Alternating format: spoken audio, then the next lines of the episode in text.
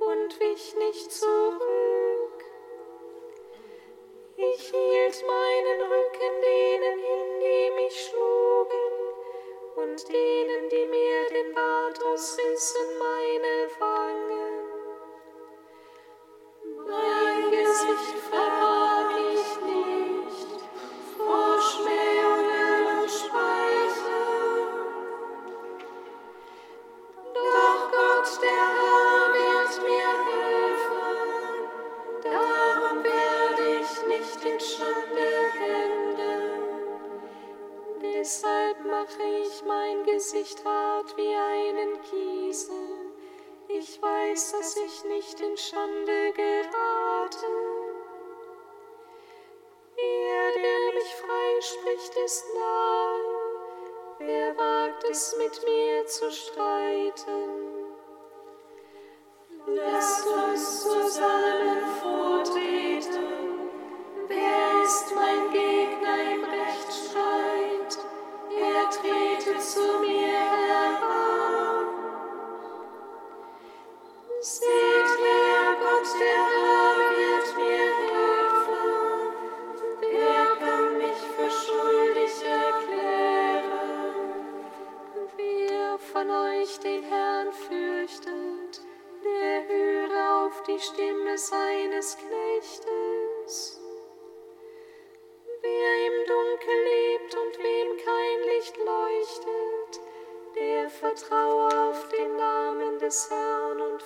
stützte sich auf sein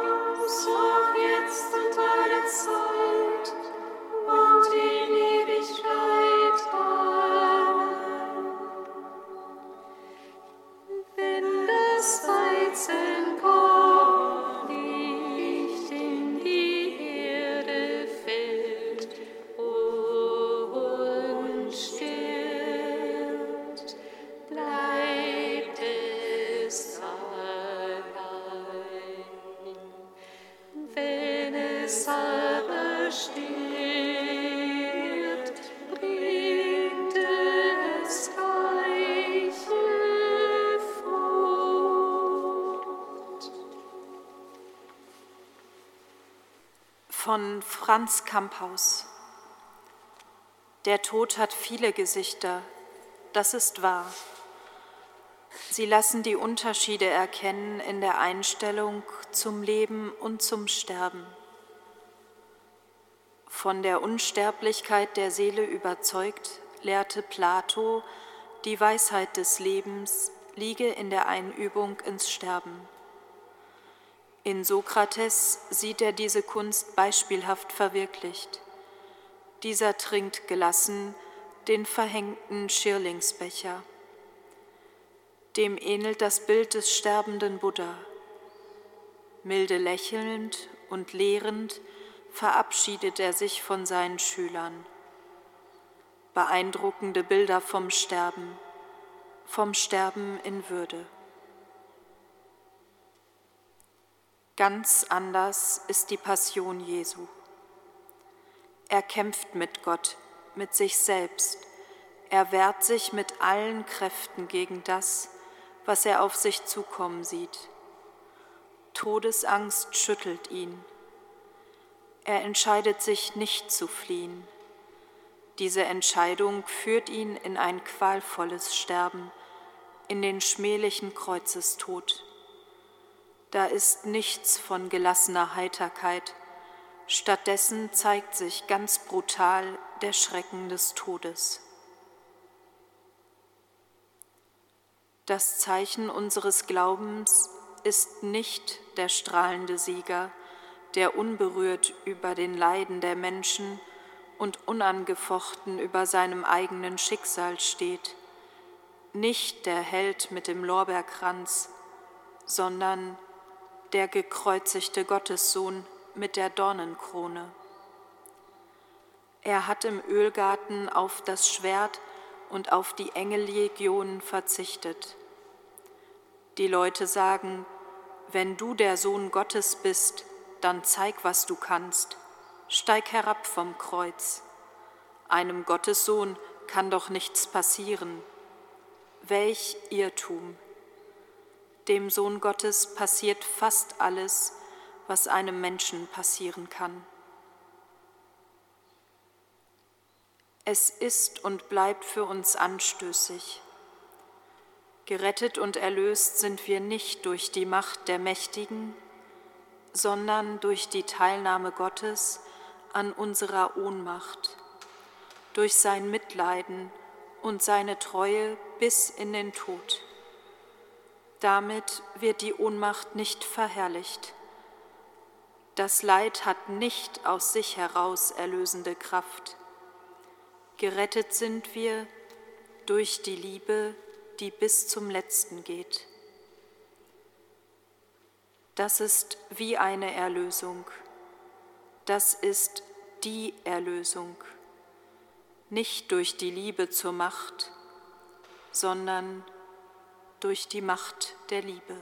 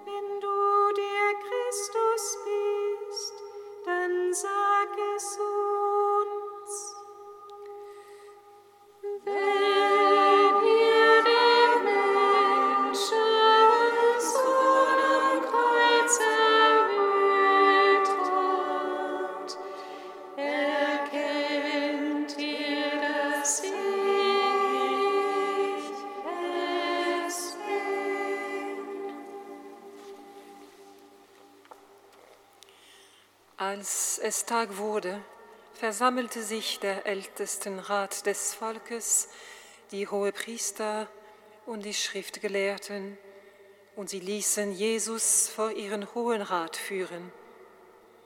Sie sagten zu ihm, wenn du der Christus bist, dann sag es uns. Er antwortete ihnen, wenn ich es euch sage, glaubt ihr mir ja doch nicht. Und wenn ich euch etwas frage, antwortet ihr nicht. Von nun an wird der Menschensohn zu Rechten der Macht Gottes sitzen. Da sagten alle, du bist also der Sohn Gottes. Er antwortete ihnen, ihr sagt es, ich bin es. Da riefen sie, wozu brauchen wir noch eine Zeugenaussage? Wir haben es selbst aus seinem Mund gehört.